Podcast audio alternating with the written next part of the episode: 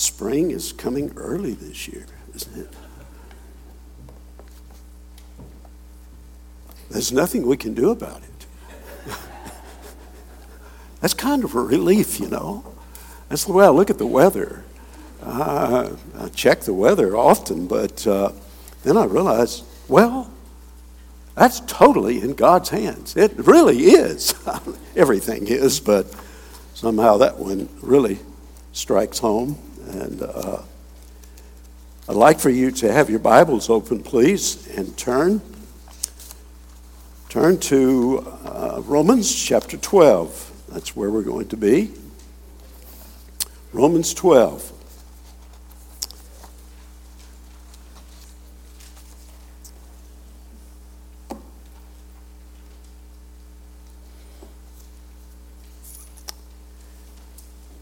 Follow with me. I'm going to read uh, some passages consecutively. Uh, you're at Romans 12, you're at the right place, but then I have a supplement to that for our scripture reading that's, uh, I think it's obviously connected to what we're going to begin to do this morning in verse 9.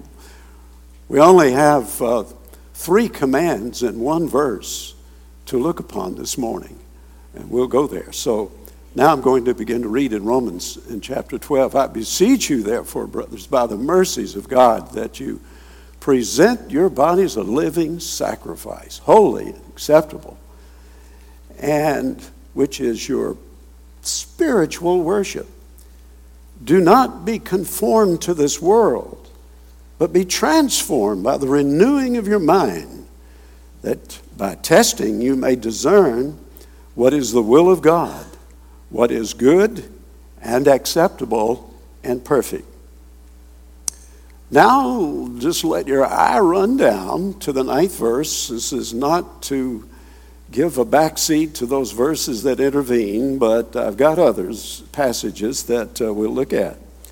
Verse 9 Let love be genuine, abhor what is evil and hold, hold fast to what is good.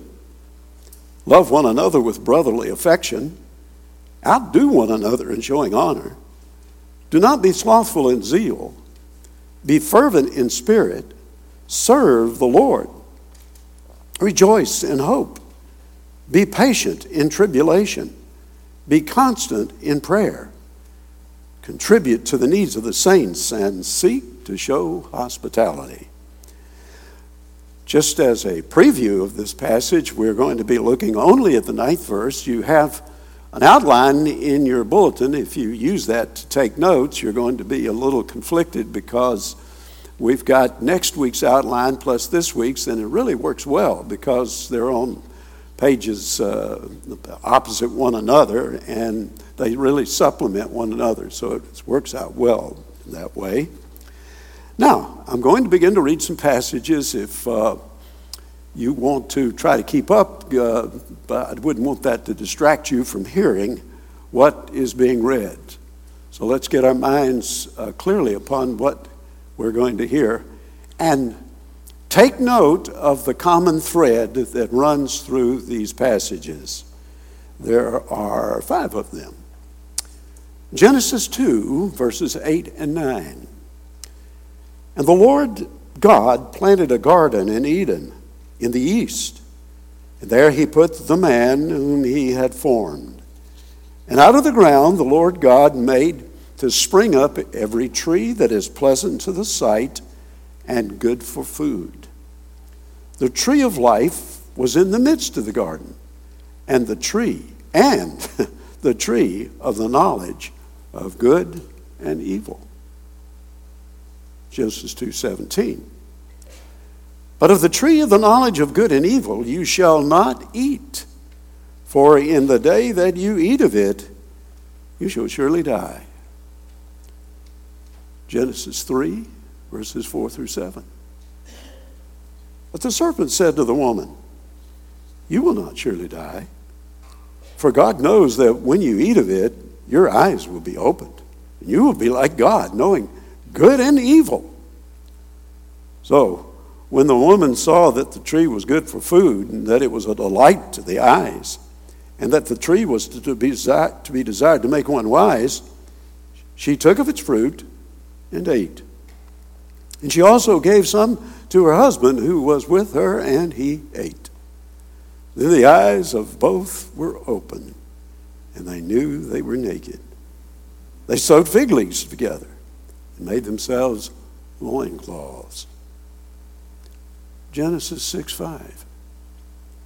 The Lord saw that the wickedness of man was great in the earth, and that every intention of the thoughts of his heart was only evil continually. In Proverbs 4, or excuse me, 8 and verse 13. The fear of the Lord is hatred of evil, pride and arrogance in the way of evil, and perverted speech. I hate. I trust that you saw the thread of thought that runs through those and the connection with verse 9 of Romans. Well, as we go there, let me give you a prayer request. I'm going to pray, and then we're going to look into the scriptures. And this comes, it's dated, uh, this is from on the back of our prayer calendar. February the 9th, 2023, Sri Lanka. Heading here for these four request paragraphs, the first of which I call our attention to is pray for the persecuted church.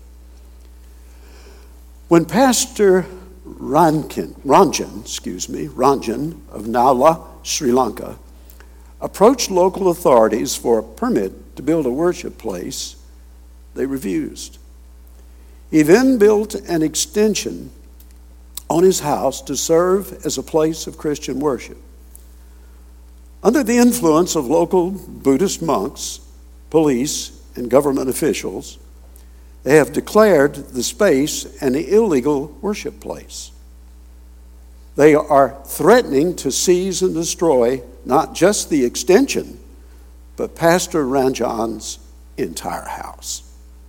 Pastor Ranjan's wife is experiencing medical problems and depression as, well, as a result of this persecution.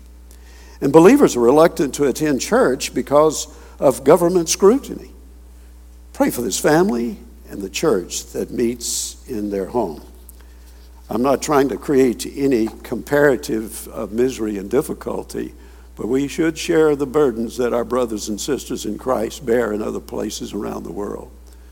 Let's pray before we look into the scriptures.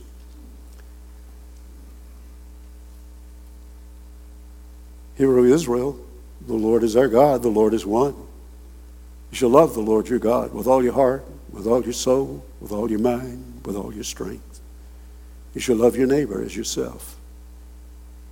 We thank you, Lord, that your word indeed, all of your word, is God breathed. You breathed it out. It's profitable for doctrine, for reproof, for correction, for instruction in righteousness.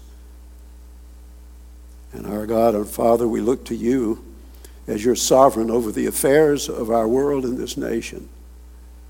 Oh my. Lord, it, it is, it's daunting as we consider what's happening around us, the dissolution, the falling apart of our nation, our society, our culture, how quickly it has turned on you. Oh, Lord, what must you think? And we read the passages of your judgment and through the scriptures and how that, well, we see that you're patient. We thank you for it. Thank you that you, for your long suffering.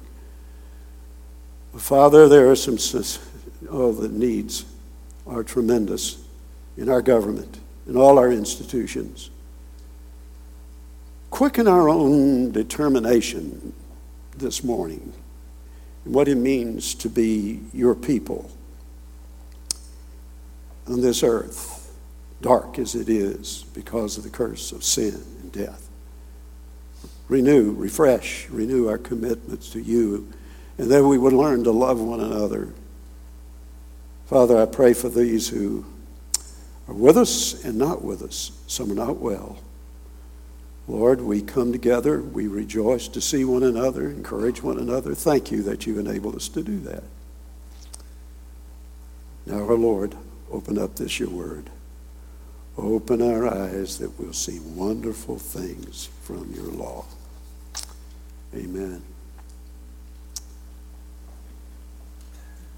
When you look at Romans in chapter 12 and verse 9, you would want to be aware of the fact that we're downstream a ways from a turn in the river, if you think of, that, think of it that way, as the thought flows through the book of Romans. And we're gathered up here into verse 9 with three imperatives, three of them, three truths. That's all. I, really, they all pivot around truth. And it's about truth. And we're immediately hit with a couple of responses, more than that, I'm sure, but at least here we have love and hate in the same line of thought. How do you do that? You know, I can say love. All right, you might be able to gen it up pretty quickly, but then I say hate. Ooh, uh, what do I do? Uh, I don't feel I slept well last night. I'm not mad at anyone at the moment. Hate Abhor evil is what he says. If you look at this text, I want to say a few things about it and then we'll get right to business. They are really imperatives. We've got three imperatives working here. The language, I won't, uh, we won't no need to go there. There are some verb forms that are used, participles, but they're used as commands, as imperatives. Love to be without hypocrisy. No fake no fake to it. It's the real thing. It's not phony. It's not doesn't look good and on the outside and on the inside. Well, on the outside it's polite. It's uh, courteous. There's, there's a smile, but on the inside of the cup, oh, there is death. It's ugly. That's what Jesus told the Pharisees. he likened them to that sepulchres look good, painted up on the outside like tombs, but inside are the dead. Well, that's hypocrisy when it appears one thing on the outside and it's something quite different on the inside. What is it? They say that uh, hypocrisy is vice, is tribute to virtue. Uh, and so be without hypocrisy. Don't try to fake it. You can't. And then we're told to abhor what is evil. All right, let's go with that. And notice, drafting on that is that we're to cling tightly to what is good. Just uh, forecast on this. We're really going to take that latter statement and that we uh, glue to or cling to good. Uh, we're going to give it more than equal time on this abhor what is evil. We're going to go to that and work through that next week, Lord willing. But I want us to come in and look at this for a moment this, this matter of this second imperative. You know what God's done? He's put us all in a rock tumbler. I had one of those one time, thought I'd play with I don't remember if it were the kids, but I got interested in it. You get all these rough rocks, and then it takes them and polishes them up to look like some nice gemstones. Welcome to the rock tumbler. Part of the rock tumbling process is a local church. Church where you've got all kinds of different personalities and different backgrounds, and different outlooks, and male and female, and different ages. And church is a wonderful place to, for the polishing process to bring us to maturity in Christ. And what in the very middle of it is, is love. Love is that which kind of pulls it all together. That's what's been developed down through this point in the book we looked over, we went over to Roman, or excuse me, 1 Corinthians 13 last week. You recall that one. Uh, recall that uh, we went through those 15 different, very shoe leather characteristics of love. It kind of makes you squirm when you go through it. I, I recommended that you memorize that and uh, probably go through it uh, once a day, at least a few times during the week, and pray through it. Use it in that way. But now here we are looking at this point with regard to directing us along the way through life in the church and what is the key to our relationships with the variety of gifts that we have. That was the background to this. That God has distributed different gifts. You have a gift package, everyone here. You have your own unique set of gifts, one or more. And that we function together as we should, as we will, because these gifts are operative. We don't go around with a name tag, I have the gift of Probably wouldn't really be healthy. Just serve, and then whatever gift set you have, it'll emerge, it'll show. But what is important here is that love is more important to a Christian than any gift that you may have. Not to minimize the gift, but you can practice your gift and be a real stinker. Uh, so we can do that, but uh, love is the key. Uh, can I say this briefly to the teenagers who are here? There are some, oh, I love to have teenagers in the audience. I do love it. I want to say something to you, and I just use the word love, and I'm going to speak of that for a moment. It occurred to me in going through those characteristics of love and what we're doing here that when you start out in adolescence, start out, start out in being much more uh, peer aware, you, you know, well, those, I don't know about you, eighth, you know, I put, put seventh, eighth, ninth, tenth grade. Those were some really tough years. And, uh, and also connected with that, with some earlier than that even, you begin to notice the opposite sex. And that just really opens up a lot, you know. So much for all those innocent runs through the woods playing Fox and the Hound. Do they play that anymore? I don't know. Working with a video game, whatever. And then all of a sudden, though, you, your world gets a little shaken up. And then all of a sudden, I'll speak to the fellows. Uh, ladies, you, the young ladies, you can, you, you can draft on this. That you see some pretty little girl, and it just changes your world. You don't think the same anymore. You get irrational. And it's inexplicable. You've got emotions to cope with that, well, you know, I want to sit down and say, Mom and Daddy, let me tell you why, what's going on. I saw this young, this girl at school, and you don't go there normally and say that. And so it is. And so as you move along through middle school and high school, same thing happened. You get smitten. There was a word that was uh, uh, used to help us work through that kind of emotional condition that you get into in those years. And it helped. Uh, some adults worked with us, youth pastors, so on. It's the word infatuation. I want to help, I, I can't stay here, uh, but I want to help you. If you're, you're young, you may be infatuated now. You've seen a guy or you've seen a girl, and you just aren't your regular self, the one you used to be. And your, your thoughts are just going crazy. Well, just to let you know what may be happening is infatuation is not really love. So the emotion that you're going through, and I'm not picking on you, I'm just cluing you in. So you don't get things out of balance. You, you, you don't walk up someone to whom you're infatuated and say, Will you marry me? You are not ready at that point. and infatuation. And you look it up in the dictionary, it's, uh, it'll really um, kind of slap you around. It's to inspire with a foolish, extreme, or unreasoning passion. That's what the dictionary says. Infatuation. The emotions are on just clicking on all cylinders, and you, but what word is used to describe that? Love. Not yet. Now, not saying there may be a not be an element there that's a little sermonette that I just thought I would put in up front because as I was going through it last week, I thought if I'm I'm a teenager and I'm listening to the man in the pulpit who's talking about love, and I've got somebody on my mind. Okay, I'll let you go through 1 Corinthians 13 and 4 through what, 6 or 7 and work that through.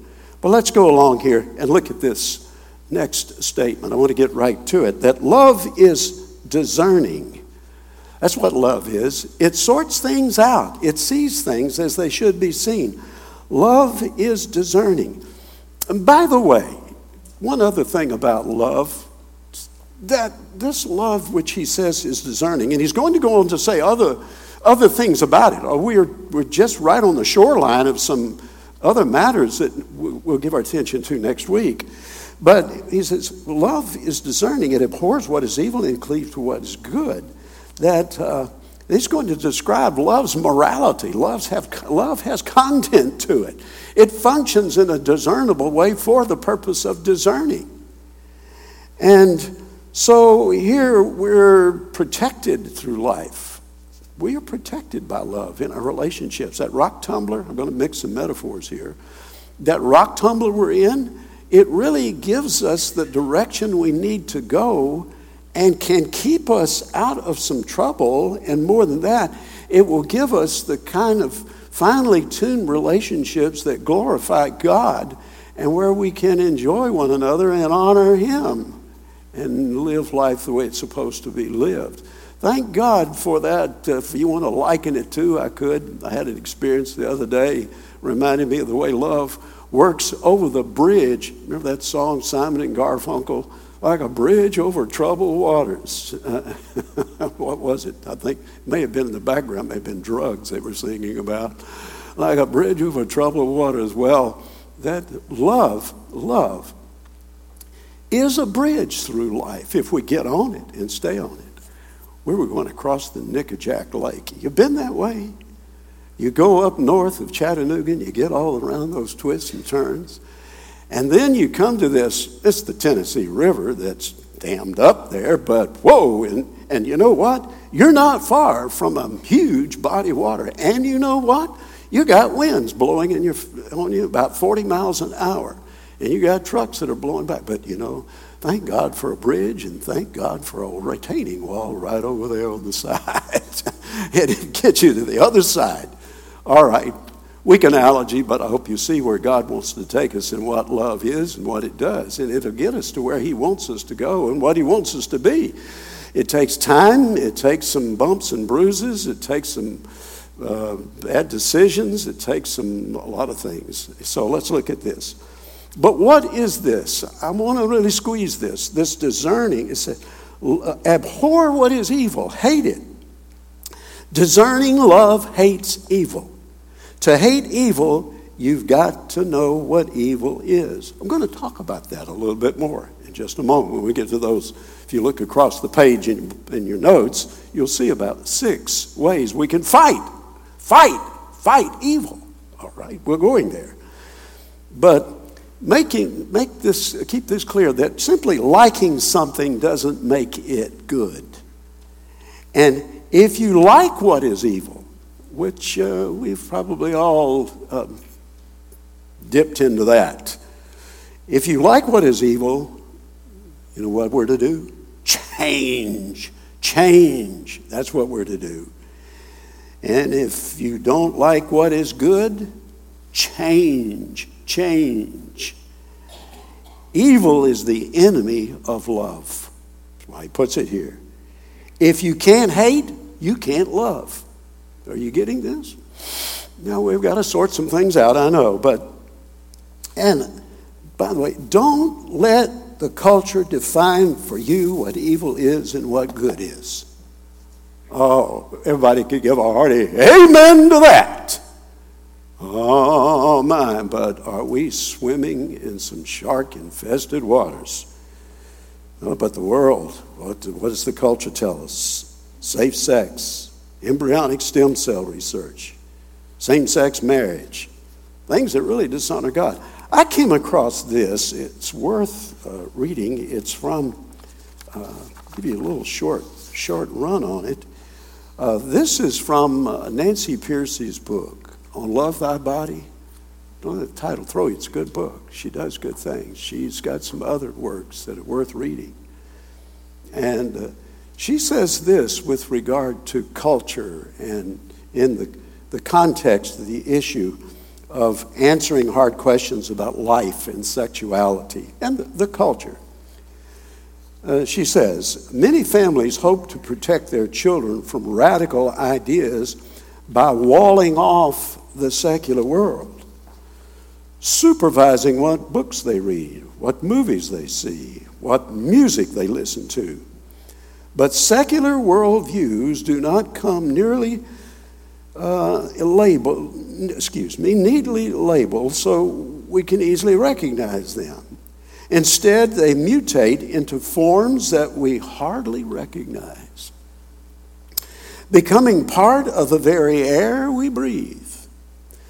The most powerful worldviews are the ones we absorb without knowing it.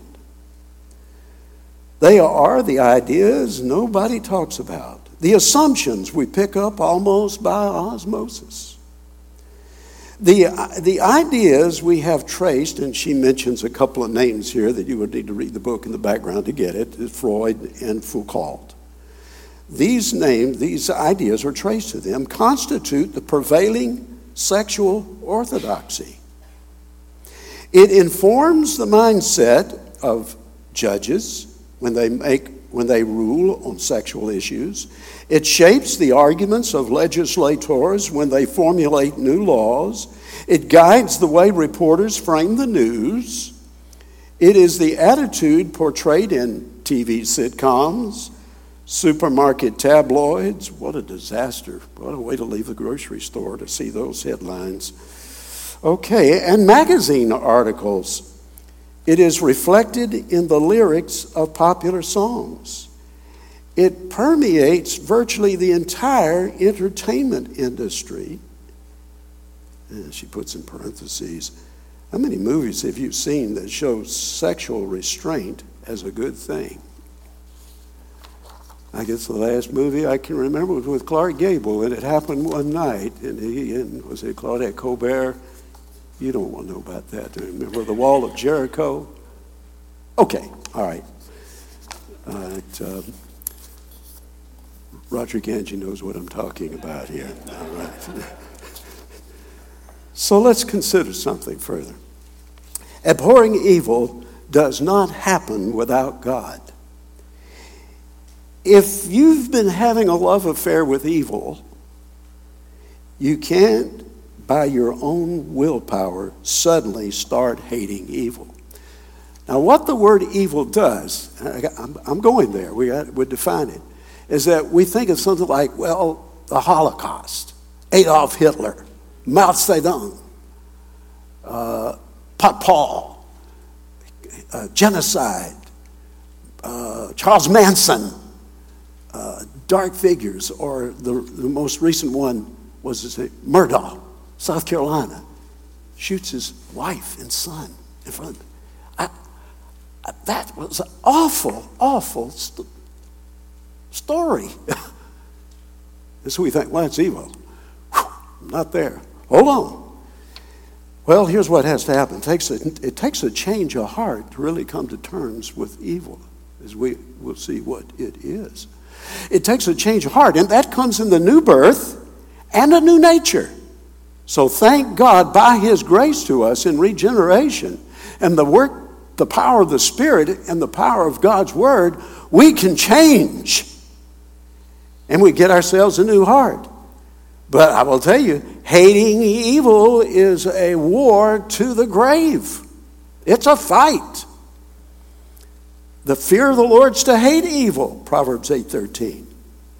So we'll have to ask ourselves some questions. I'm going to, all of it is kick over a few rocks. Do you have cherished private evils? These sins, as are all sins, are unloving to others. So, what we are faced with in discerning love is without hypocrisy, and abhors what's evil. Discerning love is tenacious, tenacious in the pursuit of God's moral law. So we're not simply now talking about some manipulation of emotion. No. Oh, emotion will be involved. And we're going to see something about that when we get in the next verse 10 next week. But what makes good good? There is such a good to which I am to conform, to be united with the good. Do I want the good? Well, then love God with all your heart, with all your soul, with all your mind, with all your strength. You know what it takes? It takes some inner intensity. You really got to want to go after it. It won't just sweep over you as some emotional storm front. So there it is. Now, here's what I'd like for you to see, and here's where we're going to go. Let's take this matter of abhorring evil. That's why I'm going to camp out on it right now. And I want us to get some things cleared up at first. So, actually, I got another introduction if you can follow me here. I want to be clear. First of all, let's say this, let's say several things about hating evil, love and hating evil. First of all, um, truth, truth and love are connected at the hip. Very important. This, this is real love. Love loves truth, and truth fleshes itself out and demonstrates itself through love. So here's what we must do we confront the wrong way of thinking when we are called upon to hate evil. And what real love does, I saw this line, I wrote it down. Real love stands against the deception, the lie, the sin that destroys. Well, I said a moment ago, you know the entertainment world? We all have our likes and dislikes in fields of music, popular music, country music. I happen to have a long term interest in some classical country music, but you know, it's got some bad stuff in it. I, I, I think it was in this genre of music this was said if loving you is wrong, I don't want to be right. And I can't, it can't be wrong if it feels so right. That's awful. But, you know, it's got a little tune to it and it gets up on the charts. But that's the way that's the way the world works. That's the way evil slips up on you. Before you know it, it's kind of wrapped itself around your head. That's the way it often goes. So here we are then. Let's consider right here. Here's what evil is. It's everything that is contrary to the character and will of God. Yeah. Now, you can break it down. If we were just going to do a series on evil, what we would see is that evil really is uh, it's sin, it's suffering, it's death. Suffering isn't evil. That's not the way God. God didn't build that into His original creation. He didn't build death into His original creation. He didn't build sin into His original creation. When Adam and Eve were roaming around the garden, they had not encountered it until, until that smooth talking whatever it was. It wasn't, it wasn't a Burmese python, I can tell you that. But whatever that serpent said. Now, hatred of evil is demonstrated by loving God and loving one's neighbor. That's how you would hate it. Let's go forward. Now, let me give you these six matters, uh, six, I would say, ways, multiple fronts to fight evil. We're at war. Here's a war strategy. First of all, we fight the evil that is within our own hearts. Start on it. It's a home turf battle. Jeremiah 17 9. The heart is deceitful above all things and desperately wicked. So we if we've got to deal with it at that point. If you're going to run out and try to fight in the culture war, and don't minimize the fact that there is one and it's serious business. But don't go out there like Sir Lancelot and seek to take on the evil out there and not know that, you know, I've got some issues inside that I've got to take care of. And you know, God has equipped you and enabled us. He is as by what? The new birth, eternal life, and a new mindset, new desires. He has given that in the power of the Holy Spirit. So that is what we need. So, what we need then is that we need eternal life, receive it through faith in Christ, and you know how? It's through the second Adam. I like the way Paul says that. I'd better like it. Paul said it's under the inspiration of the Spirit in Romans. And here is what Jesus says in John 6 and 53 to 56. So Jesus said to them, Truly, truly, I say to you, unless you eat the flesh of the Son of Man and drink his blood, you have no life in you. Whoever feeds on my flesh and drinks my blood has eternal life, and I will raise him up on the last day. For my flesh is true food, and my blood is true drink. Whoever feeds on my flesh and drinks my blood abides in me, and I in him. Uh, you think, well, it sounds like cannibalism. No, no, no. And it's not the communion table. That's not what he's describing here. He's using a very powerful figure of speech, a metaphor to describe what it means by faith to enter into a relationship with Jesus Christ and to learn to thrive and live and be nourished, nourished in our relationship with the Lord Jesus Christ. So we start with that, that evil is something that we have to cope with. Evil, sin is a subset of evil. And we've got a fight on our hands. It's the enemy within. And, uh, well, let's go to the second.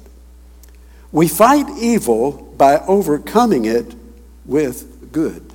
Overcoming it with good. I'm not going to sit on this one very long because next week we're going to go through those I think what he, Paul's saying in verse 9, abhor what is evil, cling to, kolao, get our word glue from that, cling to, stick to, attach yourself tightly to good. And then what we're going to see in 10 and following, oh, we're going to see ways in which then what the good is to be pursued, to come. That's to come. So overcome evil with good. Actually, this chapter culminates, uh, climaxes with that one overcome evil with good. Doing good is obedience to Christ. We flourish in our walk with Christ by walking in God's wisdom. Oh, this is the way the church is to be, that the church would be what the church is called to be. Let the church be the church. All these believers loving one another, giving for, to one another, helping one another, encouraging one another, praying for one another, that's the way it's to function. And we overcome evil that way. I, I saw something recently that uh, caught my attention. It was a statement by Martyn Lloyd-Jones. I have to say this at this point because some of us may wonder about this matter of love and progress over time. You know, it takes time to really build yourself up in love. You don't just have an epiphany or some, some a great uh, momentary experience and suddenly you're in, you're in the love sphere and you're there. It takes time. And the more you love, the more you learn about love and the more you become a genuine lover of Christ and of God. Martyn Lloyd-Jones said this, this is quote, the more sensitive we become to sin, the more we glorify Christ.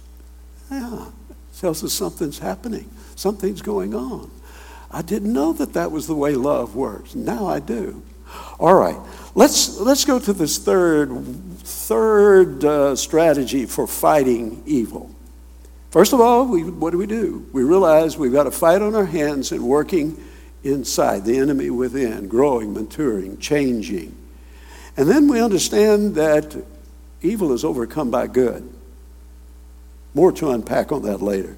But we fight evil we fight against evil by knowing the difference between good and evil.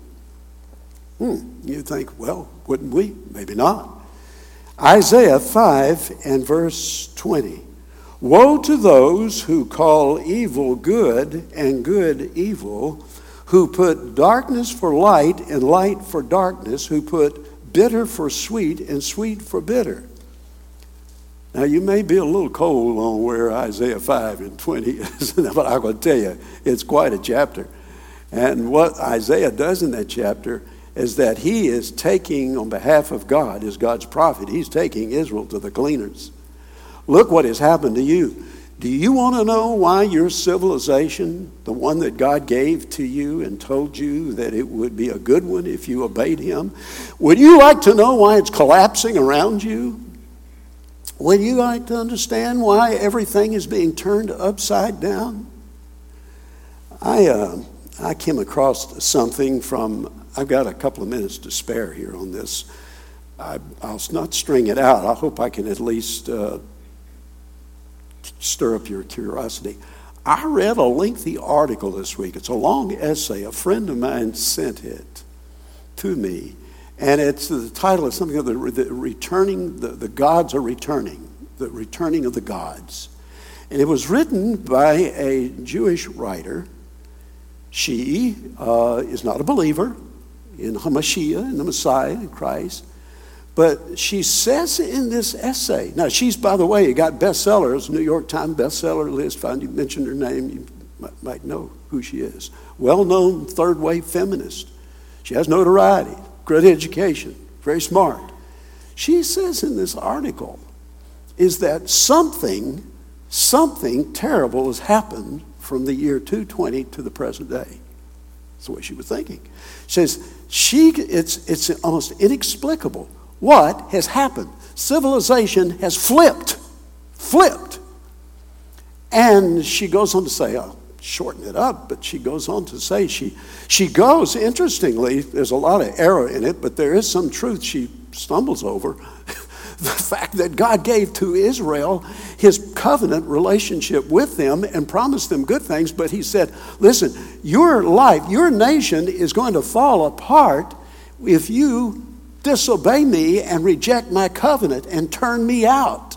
And I'm going to turn you over to the gods of the pagans from which I delivered you.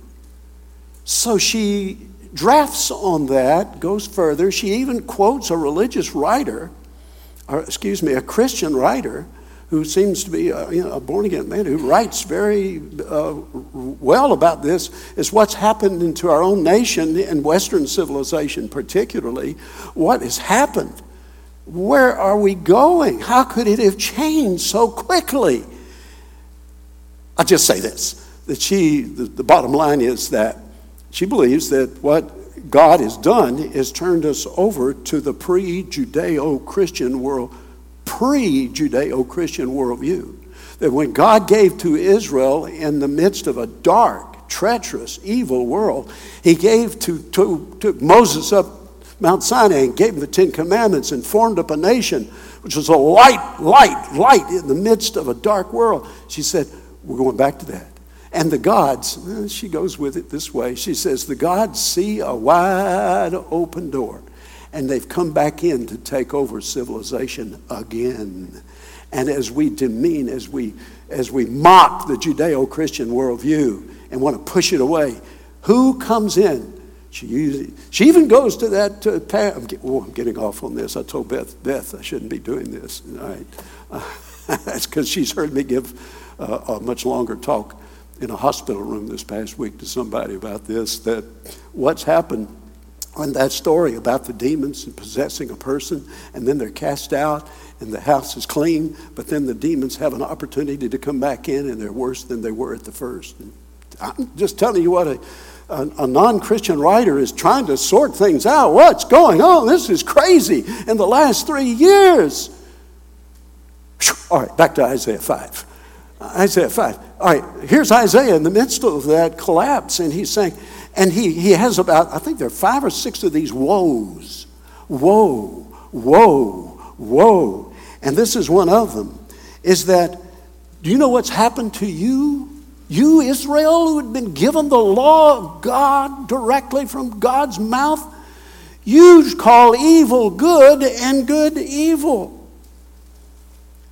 Ah, I take note of what Paul says. We go to the scriptures in five uh, in Hebrews five in verse fourteen.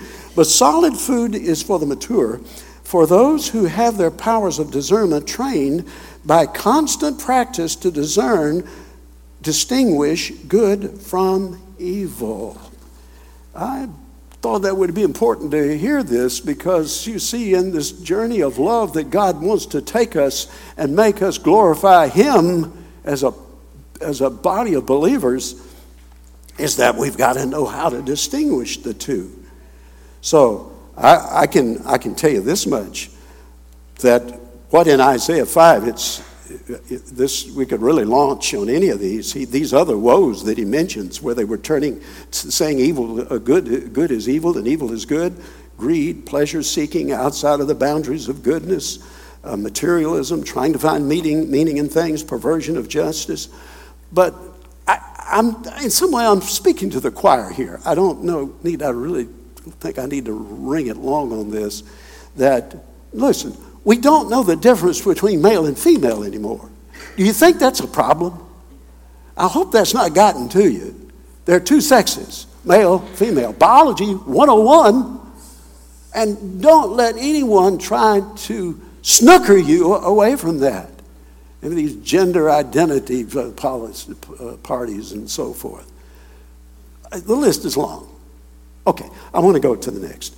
All right, how do we fight evil? We fought, evil is to be fought. It's to be fought by biblically informed praying. Uh-huh.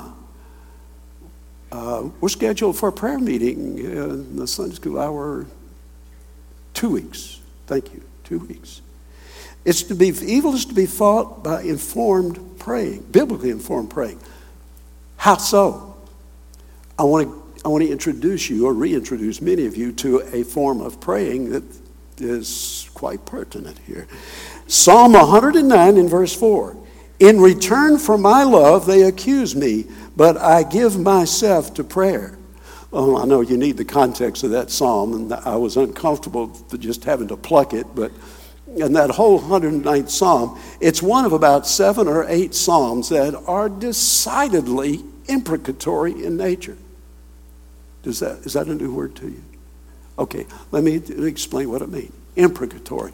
An imprecation is to call down a curse. Say, God, judge them. That's an imprecation. Judge them, judge them, judge them, judge them. And you're going to find some of these that kind of language in the Psalms. And it, if you want to really, if you want to see some of it that'll really rattle your cage and shake you up, to the 139th Psalm. Among others, Psalm 7, Psalm 35, Psalm 55, Psalm 58, Psalm 69, Psalm, uh, okay, on and on. But here it is. What I mean, Imprecatory praying is the invoking of God's judgment on evil and evildoers. Stay with me. You think, oh boy, I like that weapon. I like that arrow in my quiver. Let's see what, what's involved here. Well, what one does in imprecatory praying, we pray that justice will be done. Now, we do have a post crucifixion resurrection dimension to this imprecatory praying. In the Old Testament, things were not as fully developed, or the the perception with regard to evil in the world and why the evil prosper, why evil prospers and idolatry, which had a chokehold on most nations. Uh, we live in a Western civilization that had, well, need I expand that? Some things have changed. However, this is the same. That pray that justice will be done, demonstrate that justice and righteousness toward the wicked will come to pass, Psalm 58 11, and, and uh, verse 11, to show that the authority of God over the wicked, Psalm 59 3, that's one of those imprecatory chapters, Psalm in the Psalms, to lead the wicked to see God. What you're doing is, and pray it this, you can pray this way Lord, I pray that you will confound their thinking. I've prayed this way with regard to legislation, with regard to judges. Oh, don't think that's not important as to elections matter and who gets appointed to what, uh, whether it's an appellate court or Supreme Court, that, oh dear God, this is an evil. Taking babies from the womb and dismembering them and throwing them away. And we argue over it like we're arguing over whether we want more hamburger stands or less hamburger stands. These are babies. On the same paper, we'll say someone was, uh, uh, uh, it was infanticide, a baby was killed in a mother's womb in an automobile accident. And then we want to go and have created an industry, an industry which sanctions the killing of babies. How an administration can throw all its weight behind that, I tell you, that's the time for some imprecation. Lord, confound them. I'm not praying that they'll fall down and break their neck. I'm praying that God, I pray that you'll get them confused. Lord, I pray that the right lawyers will show up. Even the lawyers who've got bad intentions will mess up and turn something around. I, there are ways it can go. Are you with me on that one? Okay, let's move. Five, another way to fight evil. Evil is fought by exposing it. Hmm. Ephesians 5.11. Talk about, now Ephesus, do you, you talk about a culture. Beth and I have walked the streets of ancient Ephesus. What a what memories it evokes, if, especially if you know anything about the city of Ephesus from, from the book of Acts, in the book of Ephesians, and from the book of Revelation. And there, the, oh, the temple to Diana of the Ephesians. How magnificent it had been. A false god, evil, right there. It's kind of the, it was the, low, it was the, the, the, city, the religion the religion and government. And Paul says, Take no part in the unfruitful works of darkness, but instead expose them. There are things that we do need to expose. We, that is, we need to call them out. What do they say? Speak truth to it. Now, be careful. All right, here to the social media crowd. Okay, hold on. Just be careful. You go out into social media. If you go for Twitter, I don't like Twitter. I once was on it. I got so fed up with it. There was just so much garbage to contend with. But I do get it. I mean, I get Twitter post, email. Okay. And I look at Twitter and even Instagram. And I don't do TikTok. I'll just ask some younger people and tell them, be careful, um, super careful. And maybe Facebook, uh, but there's stuff out there. Stuff out there. And be careful that victimology, victimology is a vicious, it's viciously self destructive. Every, if you want to really get in a preferred class, find out some way you can be classified as a victim. Huh? You're a victim. It's sort of notoriety. You don't want to go there. No. You know, that's really another form of slavery. Putting yourself subservient to others who are responsible for who you are and what you do. That sounds like a definite, uh, almost a definition of slavery. And you will hear statements that the, tr- the, the, truth is within, find it.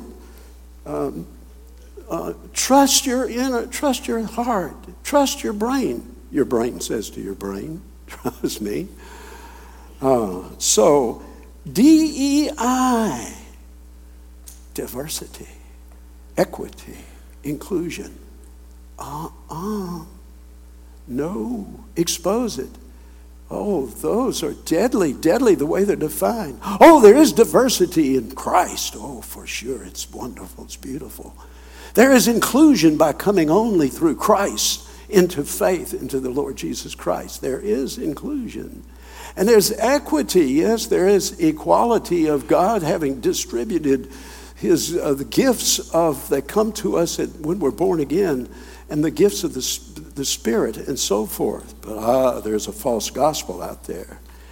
And so I got exa- maybe this will here, excuse me for reading something else, but I thought you wanted to hear this. I said, I'm saying here, expose it. I want to do a little exposing the evil, but in contrast. Here it is that uh, I take this from, um, this is from uh, Erwin Lutzer's book, No Reason to Hide. And he's, he's addressing the question will we encourage unity or create division? And he refers to the fact that uh, the New York Times bestseller, A Rhythm of Prayer, a collection of meditations for renewal, compounded by editor Sarah Bessey. This supposedly Christian book has prayers which give us a better idea of how social justice theories divide us, causing suspicion and hate. You want to know how? Thanks for asking. All right. In one of the prayers titled The Prayer of a Weary Black Woman, Dr.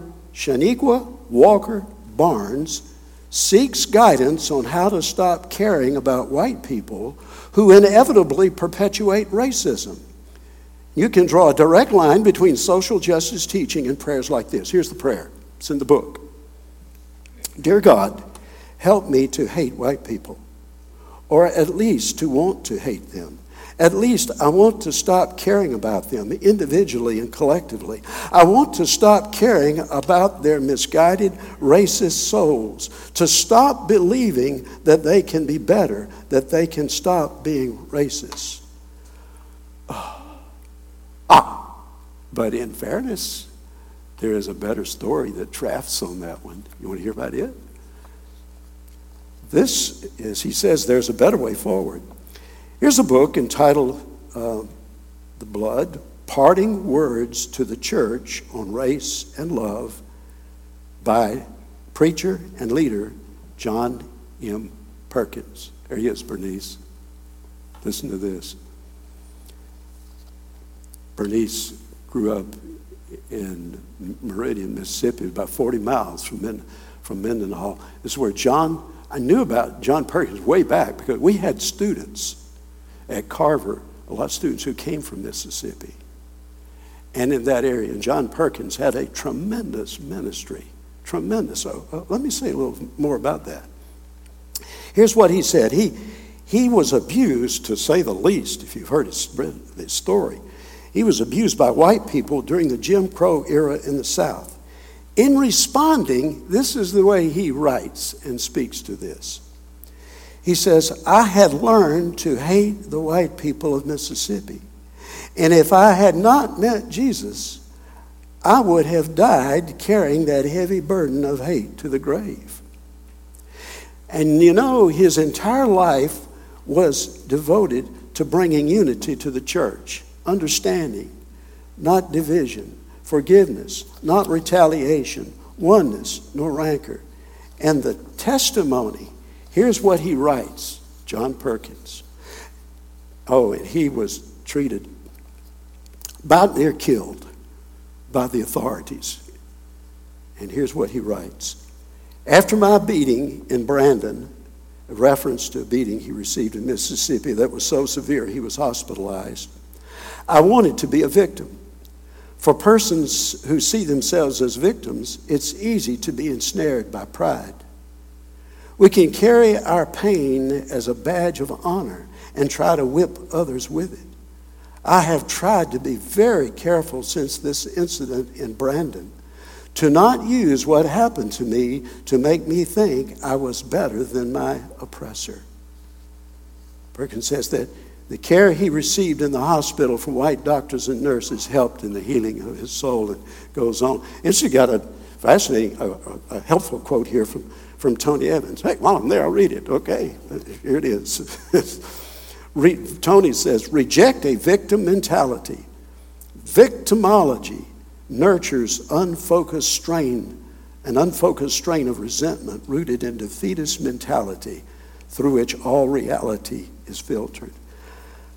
I see John Perkins gave his life in sacrifice for others, beaten down, and God used him to create unity and hold things together. And I thank God for some of the students who were influenced, who came and showed up at Carver and been in the ministry all these years as part of the fruit of that ministry. Number six, finally, we must close. Look at this. Evil is fought by preaching, teaching the whole counsel of God in the life of the church. Acts 20, 27.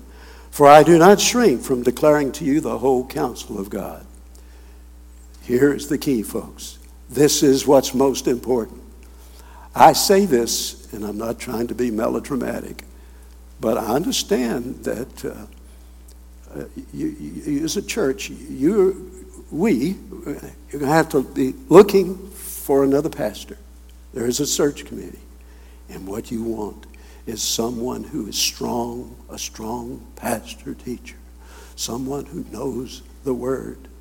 The Word of God does the work of God through the Spirit of God in the people of God. Never abandon that baseline truth. To have consecutive expository preaching by the pastor, teacher, whoever he is, that's the best normal diet for the local church. Nothing rivaled that. That's baseline to everything. And here is this gospel then, which is preached and with all of its uh, all of its implications and what it says to us. Uh, time doesn't permit.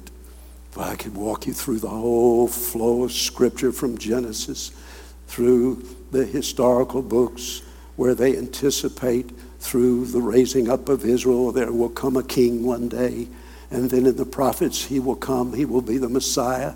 And you follow and track it through the prophets. And you go in the poetical books, and they, in beautiful, beautiful language, describe what it is, is to exalt God and to worship him and to love him. And then you come into the Gospels and you see Christ. Oh, you'd like to see more, but that's all we need to see in the Gospels. He walked and talked and lived, and how he died for us as we're tortured for our sins. We were unattractive people, and Jesus didn't back off because we were unattractive, but love goes to the unattractive, and he, it's tortured for them.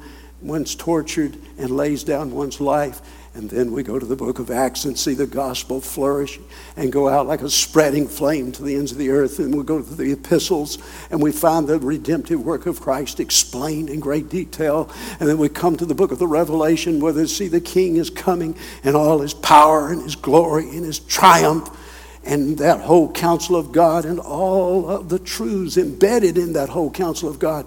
We need to feed on them, feed on them, week after week, month after month, year after year. There's no substitute for it. Oh, may God help us as a church to find one who will come and lead the flock in that direction, and that we can all work together in love for one another in building up the church for the glory of Jesus Christ. Oh, God, our Father, thank you for the Savior.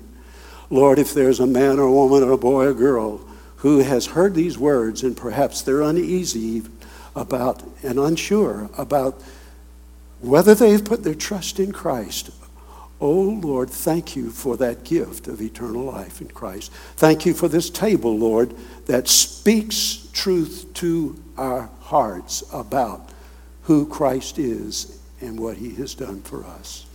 In his name we pray. Amen. We're now going to look, we're going to take the men are going to come and we're going to think about and pray. And I'm going to read some scripture as the men will come for this time.